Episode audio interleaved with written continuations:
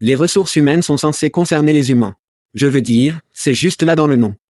Oui, Chad, mais lorsque votre équipe de recrutement ressemble plus à une chaîne de montage, collée à ses ordinateurs, publiant manuellement des tas d'emplois partout où elle peut penser, cette partie humaine semble introuvable. C'est pourquoi Pando IQ supprime le copier-coller et les conjectures angoissantes du processus de publication d'offres d'emploi.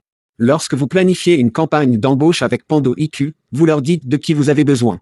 Ensuite, avant que vous dépensiez un centime, nous prévoyons ce qu'il vous en coûtera pour les trouver. Pando IQ choisit les sites de recrutement idéaux parmi des milliers d'options.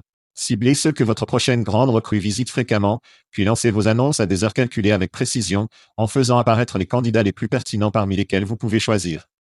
Pando IQ vous donne le temps de trouver les meilleurs talents, de constituer de grandes équipes et de prendre soin de vos humains. Pour plus d'informations sur Pando IQ, rendez-vous sur pandologique.com. C'est pandologique.com. Et, c'est Joël Schissement de The Shad and Cheese, le podcast le plus dangereux de HR. Mec, tu parles en français Putain de merde, attends. Je parle en français. Je ne parle pas français, comment est-ce possible? Détendez-vous, c'est le nouveau logiciel de clonage et de traduction de voix que nous utilisons de Veritone. Assez génial, non? Oui.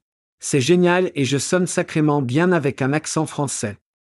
C'est une bonne chose car le podcast Shad and Cheese sera désormais également proposé en français, à commencer par nos émissions hebdomadaires.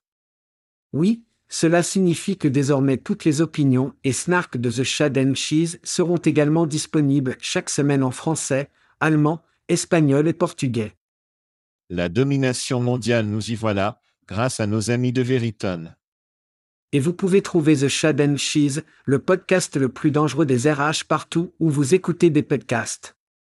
Rappelez-vous également que si nos accents ou nos inflexions ne sont pas parfaits, c'est la faute des robots.